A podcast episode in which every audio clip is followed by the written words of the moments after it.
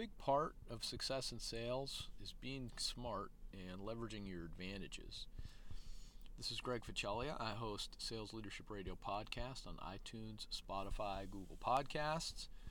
Share my thoughts on sales, B2B sales specifically, based on personal observation and my own experience over a 30 year sales career. And one of the things that's worked really well for me is taking advantage uh, or leveraging the advantages that I have and being smart about how I use my time and um, who I reach out to when I'm prospecting. Um, and what made me think about this today, I want to talk about it today, as I was just going through my list, uh, you know, finishing up my day, preparing, thinking through tomorrow what I need to do, and there's a, a lot that needs to be done, and then prioritizing it based on a couple of different factors that are important uh, to me. Of course, you know, the most um, you know profitable opportunities are are at the top of the list, but also those that are nearby. And what I mean by that is, um, we, in the work that I'm doing currently, virtually 100% of it is done over the phone. Yet some of our best prospects are within just a couple of miles of our office. And in a world where people are being prospects are being inundated by calls from people from all around the country. It's it's a big advantage to be local, but it's an even bigger advantage to be local and drive over and see them. Now it's not part of what we do, but I've begun building out a list of prospects, and the list is going to total 100 prospects that are all here locally.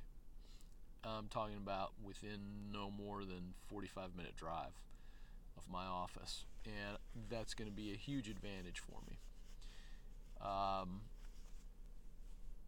now, maybe you're wondering why I haven't done that already. Well, I do do that by phone, but the larger opportunities, I think it makes a big difference if you can be there face to face.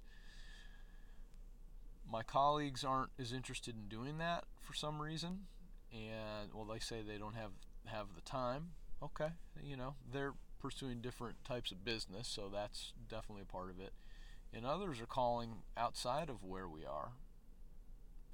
So, you know, to me, um, like I said at the opening, leveraging my advantages uh, are important. Saving time, being efficient, building a network of clients right here nearby.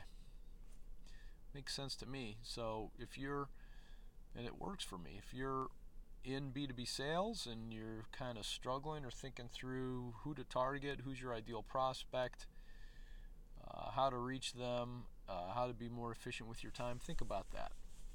Think about what are the advantages that you can leverage or who are the prospects you can reach out to that are right here within your own neighborhood and that that would enable you to